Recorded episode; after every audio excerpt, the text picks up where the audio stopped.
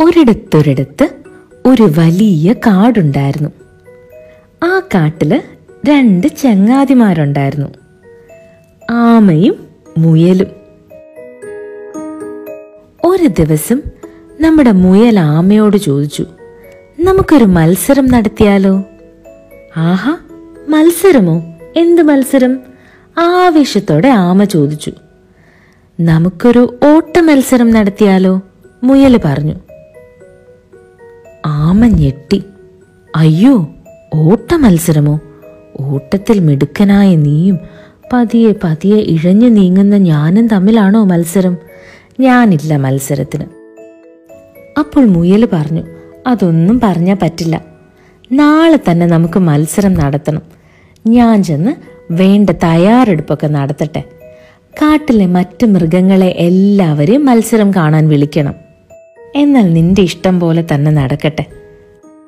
ആമ മനസ്സില്ല മനസ്സോടെ സമ്മതിച്ചു. അടുത്ത ദിവസം നേരം പുലർന്നു. കാട്ടിലെ എല്ലാ മൃഗങ്ങളും ആമയുടെയും മുയലിന്റെയും ഓട്ടമത്സരം കാണാനായി ഒത്തുകൂടി. കിങ്ങിണിപ്പുഴയിൽ നിന്ന് തുടങ്ങി കൂമൻകുന്ന് വരെയാണ് മത്സരം. ആദ്യം ആരാണ് ഓടി മുന്നിലെത്തുന്നത്? അവരാകും മത്സരത്തിലെ വിജയി. ആവേശത്തോടെ മൃഗങ്ങളെല്ലാവരും കൈയടിച്ചു. മത്സരം തുടങ്ങി. കുറച്ചു സമയം കഴിഞ്ഞപ്പോൾ തന്നെ മുയൽ ആമയെ പിന്നിലാക്കി ഒത്തിരി ദൂരം മുന്നിലെത്തി.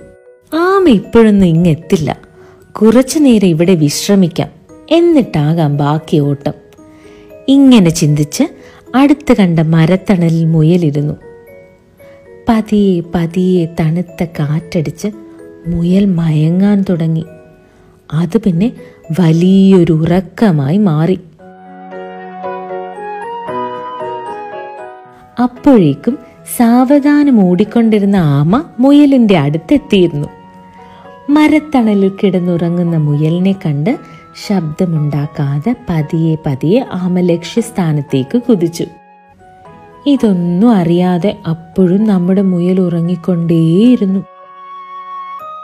അല്പം കഴിഞ്ഞ് വലിയൊരു ആർപ്പുവിളിയും കയ്യടിയും കേട്ട് ഞെട്ടി ഉണർന്നു. എന്നിട്ട് കൂമൻ കുന്നിലേക്ക് ഓടി. പക്ഷേ അവിടുത്തെ കാഴ്ച കണ്ട് മുയൽ അമ്പരന്നു. ആർപ്പുവിളികളോടെ ആമയുടെ വിജയം ആഘോഷിക്കുന്ന മൃഗങ്ങൾ. അയ്യോ ഇതെങ്ങനെ സംഭവിച്ചു? ആമ എന്തോ സൂത്രം കാണിച്ചു. അല്ലാതെ ഇതുപോലെ സംഭവിക്കില്ല മുയൽ പറഞ്ഞു. അപ്പോൾ ആമ പറഞ്ഞു ഞാൻ ഒരു സൂത്രവും കാണിച്ചില്ല.